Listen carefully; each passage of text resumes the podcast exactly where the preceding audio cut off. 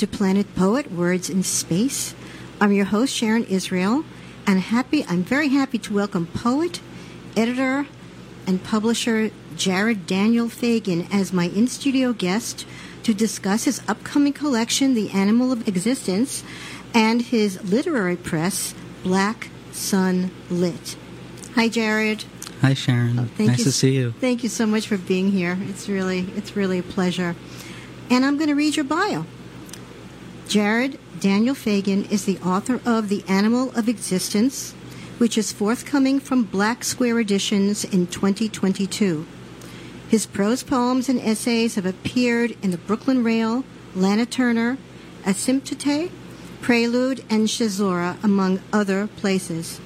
Currently residing in Arkville in the Catskills, he is the editor of Black Sun Lit, a PhD student in comparative literature at the CUNY Graduate Center, and an English instructor at the City College of New York.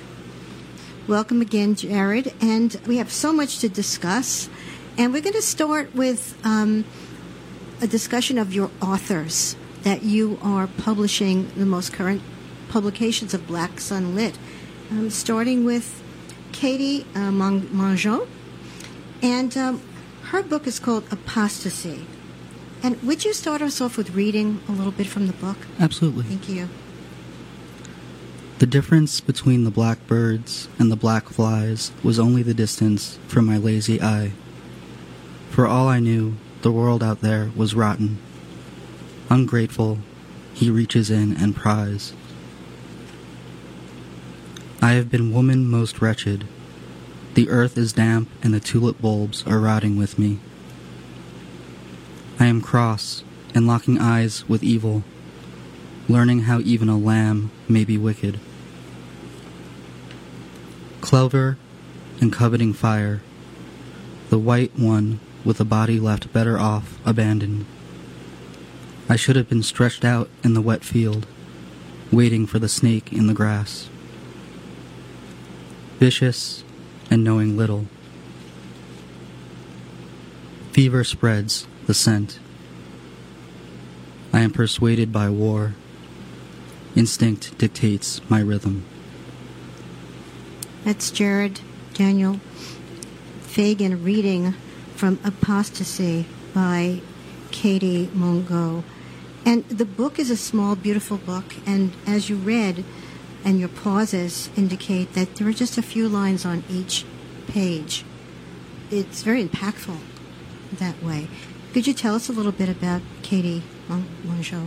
Sure. Thank um, you. So, Katie Mongeau is a writer from Jacksonville, Florida.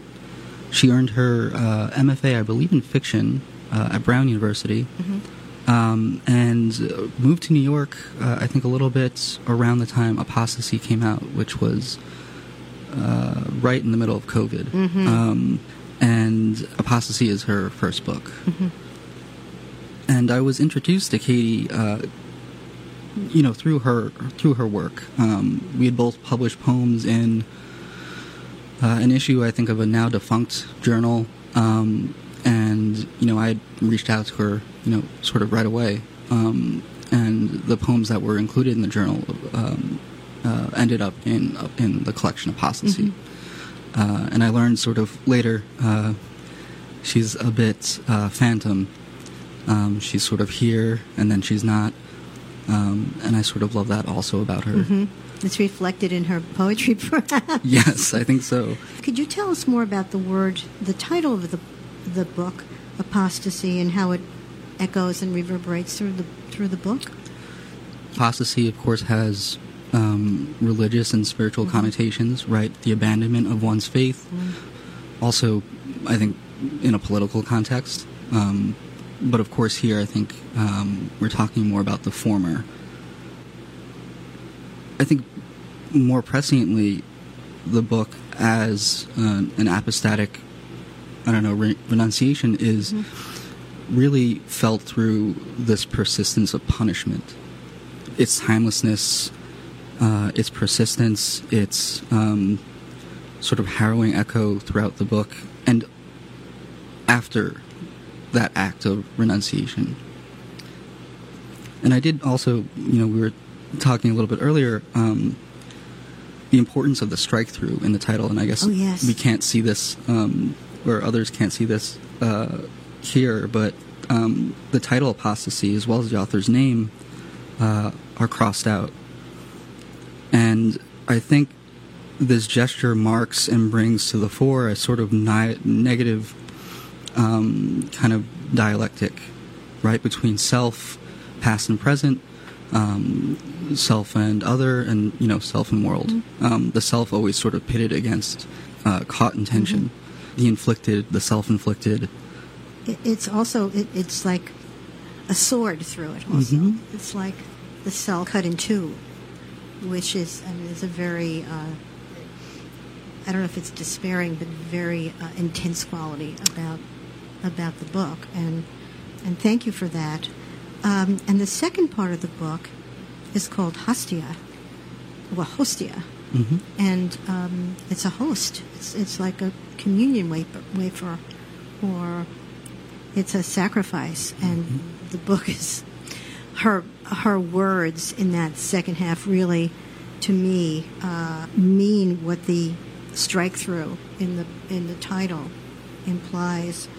And it's so interesting how just a line through a word can change it so completely. It's sort of a sign of, something else. hmm I want to read the uh, comments on the back cover by Carole Maso, who's the, the author of Ava.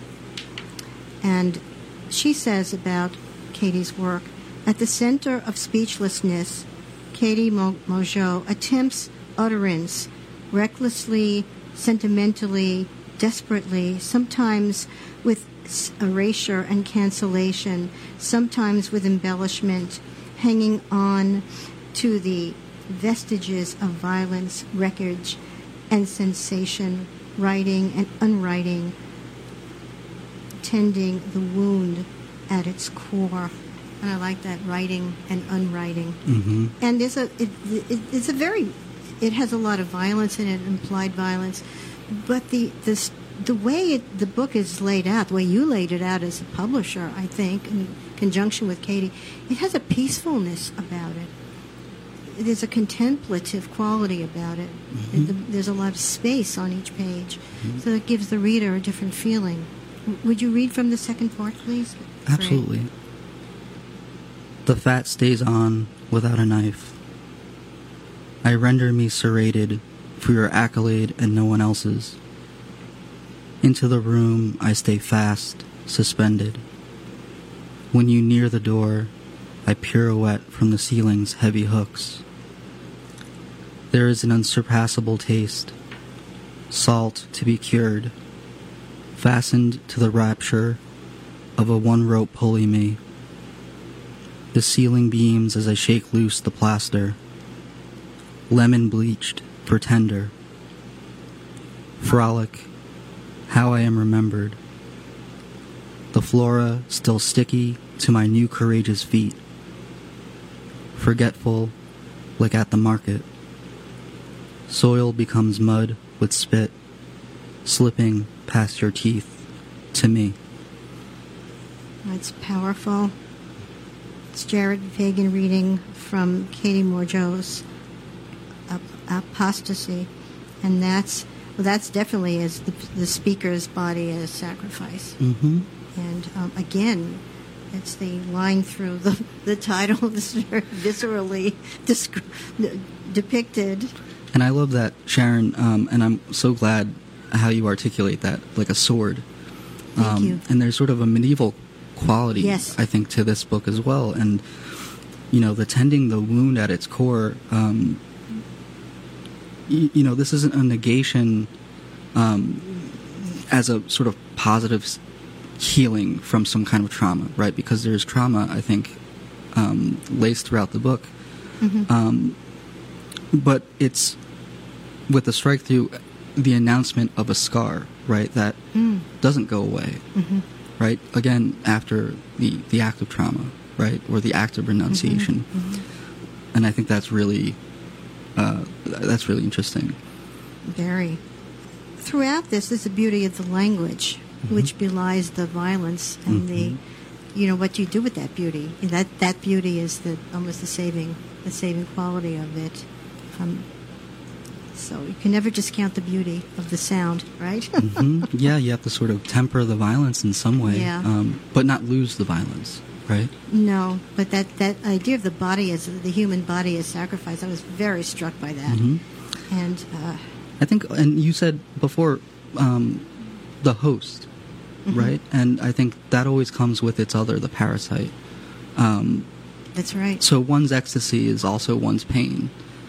And with the, the wafer, there's of course consumption, right? Uh, especially in the passage that you know we just read, um, the salt, the the tenderness, and so sacrifice. You know, when is sacrifice too much, right? When does it become surfeit or excessive, um, Or total. right? Or yeah, or absolute. It's interesting you mentioned the word ecstasy because to me it's like apostasy. It's the Mhm. it's the opposite of it, but it's so related. yeah, so, it sounds the, the- the two sound very nice Yeah. together. and then the next poet that you have published, I wonder if you could introduce her and her and the upcoming launch of her book. I am writing you from afar. Um, so I'll just read maybe her bio, Okay. um, which is, I think, a poem in itself. Yes. Um, Mina Pam Dick, aka Lou Mina Gregoire Pam Dick et al., is the author of Moira of Edges, Moira the Tart. This is The Fugitive, Metaphysical Licks, and Delinquent. Her novel graphic, I Am Writing You From Afar, belongs, with edges, to the In Progress Evasions trilogy, a triad that links spare art, fix spec, and pert abstractive saints. Also an artist and philosopher, Dick lives in New York City, where she explores transient structures, veridical, temporal, sonic, spatial, etc., obsessive formalisms, haunted intertexts, cluster semantics, and the invulner- excuse me, and the vulnerable, moody, tender urban sublime. Her slyly unruly, tone-shifting notations span the genre gender spectral. That's very, that's that is a very interesting bio. uh, she calls the the book a novel graphic instead of a graphic novel, hmm but it, it, it twists it very nicely. I can tell that she's being very precise about what she she does, although there's a tremendous ephemeral quality about what she is what she is doing. Um, and I am writing you from afar. It, and there's you had mentioned to me as I as I saw in the title that the U is also struck out Mhm. there, and that's very important to the book. If you want, to, uh, why don't we just read a little bit? If you would read from the beginning, Sure. thank you.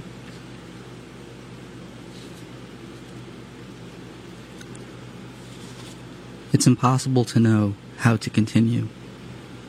A wall of lucite between myself and the others. Everything. Of glass? My point already blunted. Sharpness dissembled. When yellow. Mm. The ice cracks, and some of us go instantly deaf. I hear a constant ticking. Leaves ticking. Leaves of finitude's clock. What does hearing have to do with eternity? This cave that is a treehouse, using one eye for distance, one for nearness, yet the simultaneity untenable. Now each moment I must choose the good distance versus the bad distance, the temporal or spatial distance. Here, the birds of prey from elsewhere, threatening. We are the dead ones among the living, or the inverse. Vultures or falcons? To enter the emptiness, you must become emptiness. But how to evict all the warring? There's warring everywhere. Remove the brightness from the fantasy? Threat to turn to ice, then to dissolve. Spiritual alchemy, but the brightness a danger, a constant, insidious warring. putting a hand over your mouth, arriving here to the sound of metal clattering, the steady motion, reverberation. Against that, a positing of stillness, or using your hand to peel away your mouth as superficial wound. Still, an exigency of breathing. The bad emptiness versus the good emptiness. The dead emptiness versus the God emptiness. Henri, how I wish that you would travel to Geel with us the way the story dictated. The taking of water, the demand to make the blackness be fawn. That's uh, Jared Fagan reading from Mina Pam Dick's. I am writing you from afar. And uh, the title echoes that of Henri Michaux, who she writes to in the book when she says, Dear Henri, um, is Henri Michaux, who's, who wrote a poem called I Am Writing to You from a Far Off Country.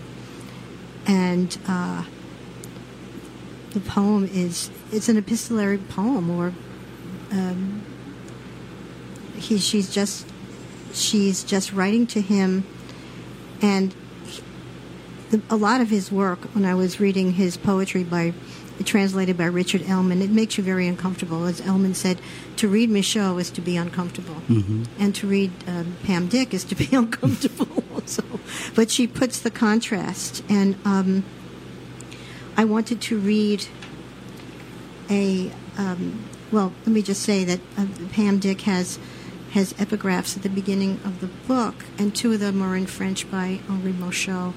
And this is uh, the first is um, it's from something called Postface, uh, which is um, translated by Richard uh, Sieburth. Self, all in caps, makes itself up out of everything. A shift of inflection within a phrase. Is this another self attempting to make its appearance? If the yes, all caps, is mine, is no, all caps, a second me. And would you talk about that in terms of what she's trying to do in the what she does in this in this writing, Jared? Yeah, um, you know, I think yes and no are sort of unsplit here, um, and the splitting, um, I think, is really important to the book. Mhm. And you know, again, I think we should as you bring up, Sharon, um, calling attention to the strike through of the U. Um, so, yes and no, I think um, this is an epistolary um, address to Henri Michaux, but I think here the strike through suggests emotion uh, from this intimate apostrophe or address Mm-hmm. to Henri Michaux um, into something more abstract, um, solitary, and distant Mhm. And this uh, suits, I think, the progression of the book. There are also strike throughs within the text Mhm, as well. mhm. So the intertextual aspect is, of course, um, important, but we need to also consider this gesture of escape and how uh, one escapes when the sort of agreement and disagreement of the yes and no or the self, right, made up of everything. Um, you know, how is that possible, right?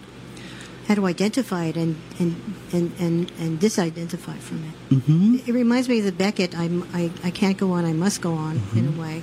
Yeah. know. and also um, uh, um, you know, I is another, Mm-hmm. right? You know, sometimes the poem can suggest that it comes from, you know, someplace else or from afar and outside us, but also within us, right? And, you know, that I, that is another, can also be the I, right? If that makes any sense. It, it can also be the self addressing Yes. the self or Yes. readdressing the yes. self. Yes, and Um, because the U, the cross out, the strike out of the U, is implies that it's no longer you. It's to Mhm. me, it's her. Mm-hmm. Or the, the speaker. yeah. I hesitate to call it her. You know, to, to Pam Dick because it's always the speaker is always a little different in the in the poem or the what would you call, would you call this a long poem or it's a novel? Yeah, you know, I think it's it's a bit of everything. Um, Yeah. it's plurilingual. It's sort of a hybrid of narrative fragments, um, philosophical mysticism, um, art writing, the sort of spare, condensed poetic lines, sort of semi-aphoristic, I think. But I know that the presence or presentation of the novel or the book, which is also a novel, um, but it's a novel graphic, right? So I think Pam is calling attention to the object, its malleability, um, a little bit of play, right, between the different genres. Um, and it's an artist book, I think. Um, and I think that's where the graphic element comes into play. It's also a musician's book Mhm. because she has a character in there who she also addresses, um, Mortone, and I'm, I'm looking up Mortone. Like, who is he? And then I see the reference, of course, in the beginning. There's an epigraph by Morton Feldman, and uh, I said, "That's Mortone," and that was that was quite wonderful. The way she just makes everything her own in this alchemic alchemic stew that she creates. hmm And we, I think we have time for you to read um, another, a couple of passages. One to illustrate why it might might be possible for it to continue, and then we can maybe hear a little Morton Feldman, and you can read some more against his music. It'd be great. Absolutely. Um, it's about time and truth, then inevitability about silence and language, or interior or private language, or mystical aphasia, like dripping off the corner of the chair into an idiolect, a monolect. But God could also speak it? If I could invent a new language, would its emptiness be filled with God? Each language nestles around its own particular void, dissembles its own emptiness. The saint's imagery of crown, lily, sword, fetters, lamp. It oppresses me. Why? They roll away the stage sets. The unreality is bright today. Do I exist today? Anyway, I am not an authentic existent. Why does the brightness, your brightness, scare away the vampires? It's kind of funny, also. It's great. Mhm. It's so beautiful, and you know, I, as a, a dear friend said to me, he says the older he gets, the, the stupider a reader he is. That is, he doesn't read so much for meaning at first. He reads reads for pleasure and for sound washing over him, which I think is a wonderful way to read, because uh, it's it, this is to be really ex- experienced. hmm I think, Sharon, that's how all books should be read. Yes, I really think so. This is what Pam has at the beginning of the book, also, and this is how she she brings so much, so many, so many genres and so many forms of art. The anxiety of art is a special condition, and actually is not an anxiety at all, though it has all the aspects of one. It comes about when art becomes separate from what we know, when it speaks with its own emotion, and that's Morton Feldman, the anxiety of art. I'm just going to start playing some of the Morton Feldman and just come in for a couple of minutes and start and read some of Pam's words if you would. Sure, and I'll um, try to. I'll I'll cue you in. It's going to start right now. Okay. There it goes. If to light, to pattern, break, refract, what's needed, iterate the, ivory, blanc, direct, to wait is, angled black, as, hair, to thread, set, intersection, set of, three, in fourth, the time, how signs, to this.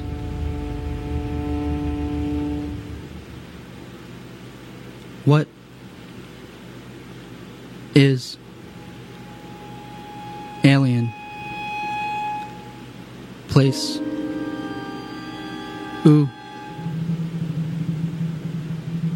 Long. Long. Or. Two stroke. Soft. Deuce. To fading. Once.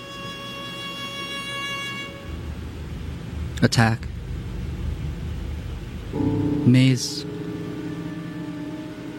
Diffract. Inked. Reflect. When light this. As translucence. Light in. Silence. Truth schematic. Or is slant, is sight, is slit. I think that was quite beautiful. Thank you. You know, Pam is um, an incredible performer, um, and it's difficult. I know the lines, the poem here is punctured by lines which are intended to, I don't know, not symbolize, but help us breathe. Yeah, and it worked beautifully with the Feldman, and you did it really well. Thank you. I tried to you know, Yeah. do do them justice. I the second part of, of, the, of the book is much more fragmented than the first with all this space. So you really captured that. And I could tell her the way um, Morton, she has sort of absorbed Morton into her, her um, way of working, which is great.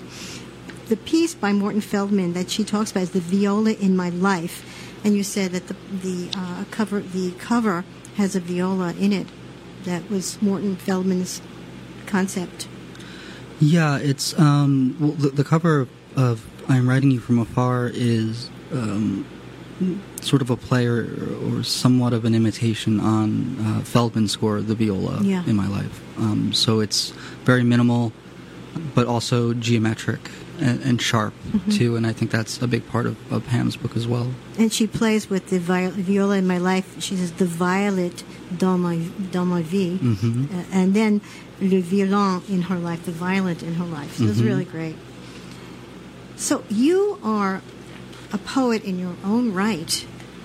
Um, aside from you, we will talk about publishing in your Black Sun Lit in, in a few moments. But you have a new book coming up in 2022 called "The Animal of Existence," which is an intense title. Thank you. it's a great title. Thank you. Would you read Yearns, a poem from the collection? Yes. Lullaby chimes for a kiss trapped in my lungs. Send respiration into atrocity language. You must pry for pauses. The suspicious instances of gone most arrivals. I have that itch again, and I smoke near the hearth, wearing my striped sweater sucking also at a cough drop.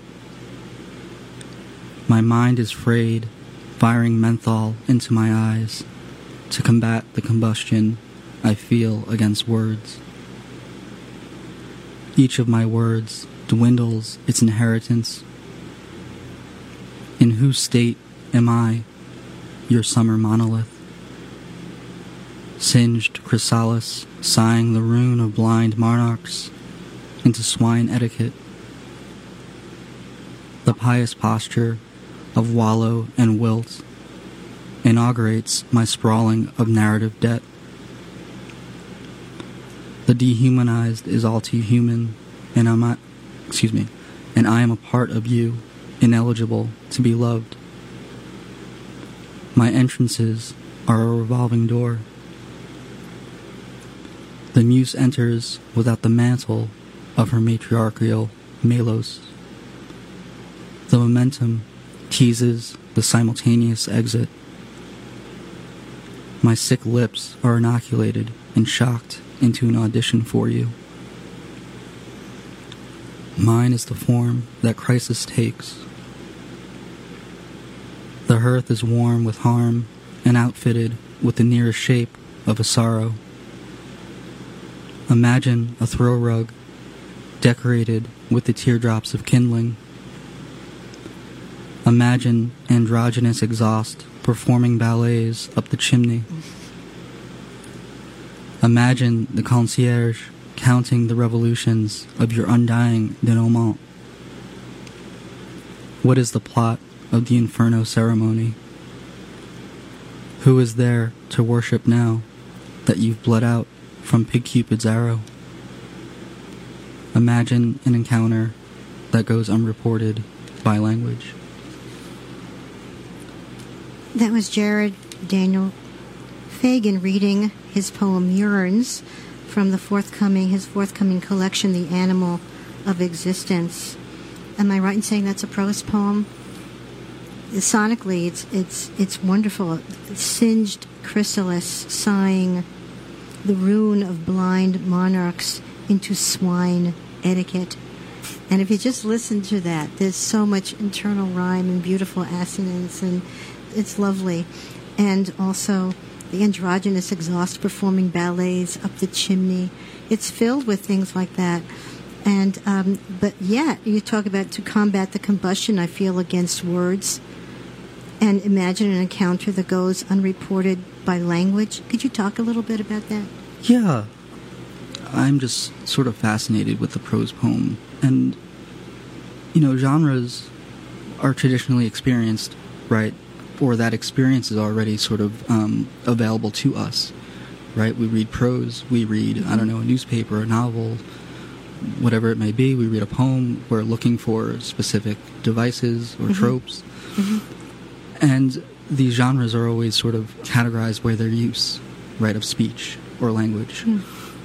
And so I wanted to get away from this sort of produced experience of the text, right? That's been preconditioned since, I don't know, people were writing on caves, maybe.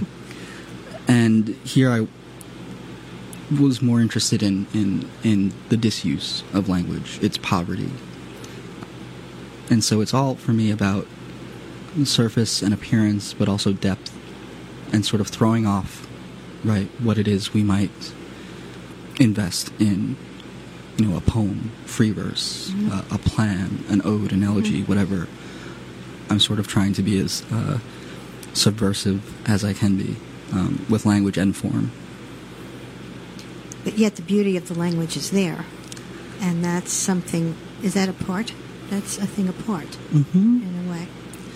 Yeah, I mean, you know, going back to your friend Sharon, who reads for pleasure um, and you, I think, very kindly call attention to the assonance and um, the sonic associations. Mm-hmm. Uh, this is all very, really important to me. Um, if I'm writing prose and I'm not telling a story, right? Um, what else is there? Mm-hmm. And so, you know, when people write novels, I don't know, maybe most people, maybe no people, um, you know, I always see um, novelists who have their desk in their room and they have their entire book planned out, tacked to the walls, right. and they're collaging and doing all these things, um, which is great. But I think I'm becoming more interested in spontaneity um, and not having control. Mm-hmm. Right? And when we were talking about Pam earlier, um, the impossibility or possibility to continue um, language in existence, you know, to name something is precisely to control it, right? And and that's sort of um, I'd rather lose true. control, you know. And it has a beautiful movement to it. Movement is, is important, and that that sort of you have to relinquish some control in order to move. Mm-hmm. And language has its linearity, line, what linearity or um, has its has its uh, downside and mm-hmm. its its confinement. Yeah. So that's a big part of it for me. Um, the frame, the containing frame mm-hmm. of prose, mm-hmm. right? Again, I'm interested in depth. What's within the frame, um, but at the same time, the poetry of I don't know a poem in prose is always meeting that frame, right? It, it's encountering that limit. Um, and that's precisely what I think for me gives it its uh, energy. I don't know. It's meeting at the edge. Right. The Mhm. edge is, is has much a lot of energy. Mm-hmm. I was um, talking to a um, a psychologist who talks about fractals Mm. and the energy in the fract uh, in between the fractals, the Mhm. edges of them, and they're in the mind too. I can't. I don't really understand quite what you're saying, but I got the gist of it. You know, the energy at the at the edge is very important, and you bring the same that same energy to what you choose to publish. Uh, could you talk about how you started um, the literary press, Black Sun Lit? A little bit about the title. hmm So I think, like all um, things worth doing, um, Black Sun began as a way to sort of, I think, fill a gap or what I thought was a need, um, something that was lacking. Mm-hmm. Uh, and I had started Black Sun uh, a very long time ago with a friend of mine uh, who's also a poet. And we conceived this idea of articulating a, or curating a, a, catalog or um, sort of a coterie of writers with shared sensibilities which evolve around this idea of beauty, esthetics um, and not necessarily guided by, you know, commercial interests, right? Because who makes money doing anything? Uh, Exactly. um, so yeah, there's that part of it, and um, you know the the meaning of the name sort of changes. I think you know the two of us had ideas, um, and those ideas, I think, as I keep doing this, continue to evolve, right? And I think you mentioned um, Apollinaire. hmm And I had never thought about that, and I was wondering if you were thinking, are, are you thinking about Zone, the poem Zone? Um, you had told me when I when we first met Oh, did I? a while ago that that was the origin, but I, I think that's probably what you meant. What you meant, yes. Well, I you know, yeah, no, it's probably highly, very likely that I that I said that to you when we first met. Um, you know, there's the decapitated sun, right? Or Mm. um, what is it? The Soleil Coupé, um, which has been translated by so many amazing writers and into different things. Um, so maybe, yeah, maybe that's part of it. Um, also, of course, the original Black Sun Press by Harry Crosby. Okay. Baudelaire's Black Sun, where he discusses beauty as um, not desire or something that inspires life, but um, rather, you know, a wish. I'm quoting a wish to die slowly, and this is in his poem, "The Desire to Paint." And as you mentioned earlier, uh, alchemy too is, I think, part of it. The alchemical process of turning something base like coal or Mhm. lead into something beautiful. Um, so that's about, in a very symbolist and surrealist and psychological, maybe, Mhm, um, bachelardian uh, sense, exteriorizing um, the mental anguish and turning it into something Mm. beautiful. It reminds me of Pam's writing too, where she talks Mhm. about the the shadows and the light, and the again at the edge. These things are at the edge, hmm and the sort of I get the the visual of an eclipse with the light at the edge Mm. again. And that's where I think uh, Apollinaire's um, decapitated sun is. Maybe that's where it comes from, right? The sun which is setting or rising, and the horizon sort of, I don't know, takes its head off. Mm. Oh. yeah. Also, you have a you have a journal that you've been doing since the beginning, I believe, called Vestiges, hmm and you have, as part of the title, Lacune. Now, could you describe that, please? It's very fitting about what what you it is you you do and try to publish and publish. Yeah, uh, the lacune is also um, somewhat mixed with the biological and I think the emotional. Um, and again, I think I'm always thinking about mixtures and the Mhm, combinatory mhm, and mhm. bringing things together that maybe shouldn't be. Mm. Um, but when I think of uh, lacune or the gap, uh, I'm thinking of both um, an opening, right? But but also an emptiness. You know, again, it's always sort of about filling that gap or at least excavating something you know and things get buried all the time even after they've been dug up um, so you know the vestiges the traces of things that, Ah. that remain um, and that comes from donald barthelme Okay. Why don't you read another one of your poems, perhaps from the book or whatever you'd like, Jared? Sure. Um, know, I'll read an older prose poem. This has been on my mind because I've been having some lately really uh, invigorating discussions with uh, a sort of hero and mentor of mine, and she loves this poem, so I'm going to read it. It's called On a Thornbed of Neon, Mm-hmm. and was written mostly while in transit, walking or on the train, so a lot of this has to do with the interims and spontaneity and, and in betweenness. I dreamt upon a thorn bed of neon, a striptease of tremble frayed fluorescence. The world was not all so beautiful that sleep mattered. What only seemed possible was comatose. My fingertips lavish the starry night of my palm, purling into beads. Briar print hums, honeycomb laurel, a hive vulgar effulgence. I lose a letter against burning noontides. Dusk escapes my chandeliers. On a thorn bed of neon, I dreamt devastated odes. I dreamt only that resumed the luminous fiber of condensation consonant windows. I dreamt, rather I lied, a rose of tried grasps and needs. I lied punctured epileptic sign, a beggar of withered bouquets and crowns, an invitation open, trying mites that fail, a triumph of my metaphysic.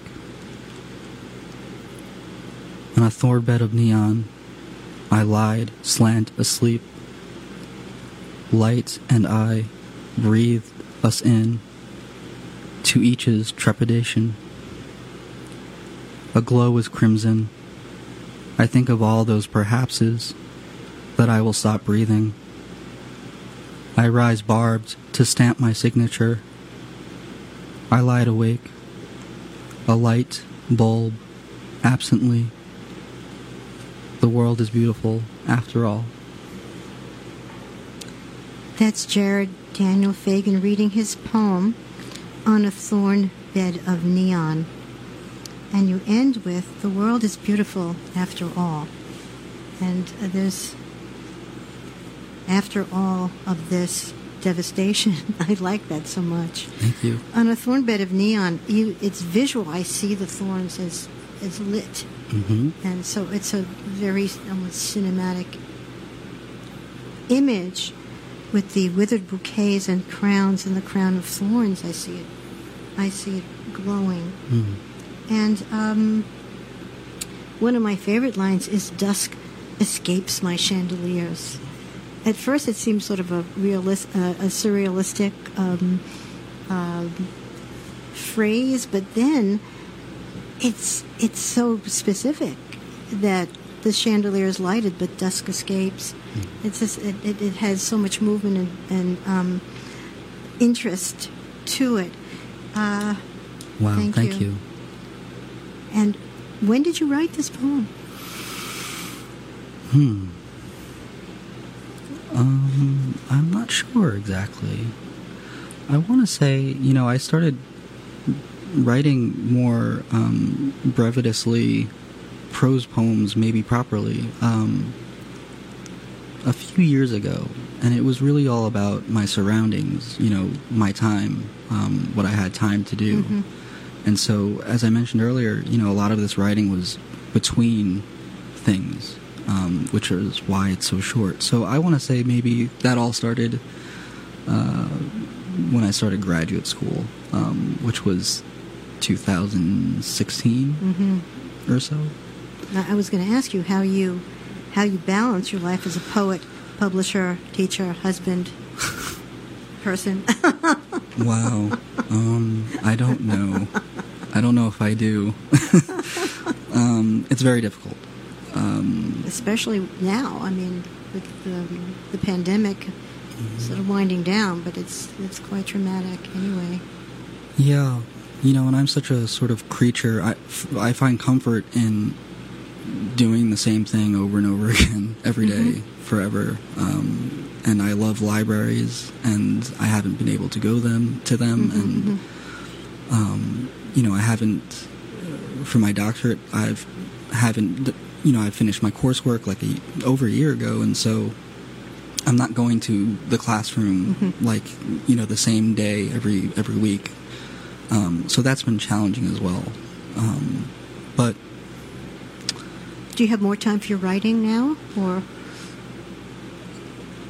Mm, I'm not sure about more time. Um, I I think it's about shuffling the time, and you know, priorities shift, right? Um, you know, uh, Well, we are, believe it or not, running out of time, and Yes. I want to just say if you want to hear more about Jared Daniel Fagan's work and Black Sun Lit, um, you can go to blacksunlit.com or um, jareddanielfagan.com. Or is that your yeah, that's that's uh, that's your website? y- something like that. Ah. And the, the Black Sun Lit website is absolutely beautiful. I encourage everybody to visit. And thank you so much for being on the show. It's been a, a great pleasure. Beautiful work, and best of luck. Thank you, Hope Sharon. to see you back. Thank you. Thank you.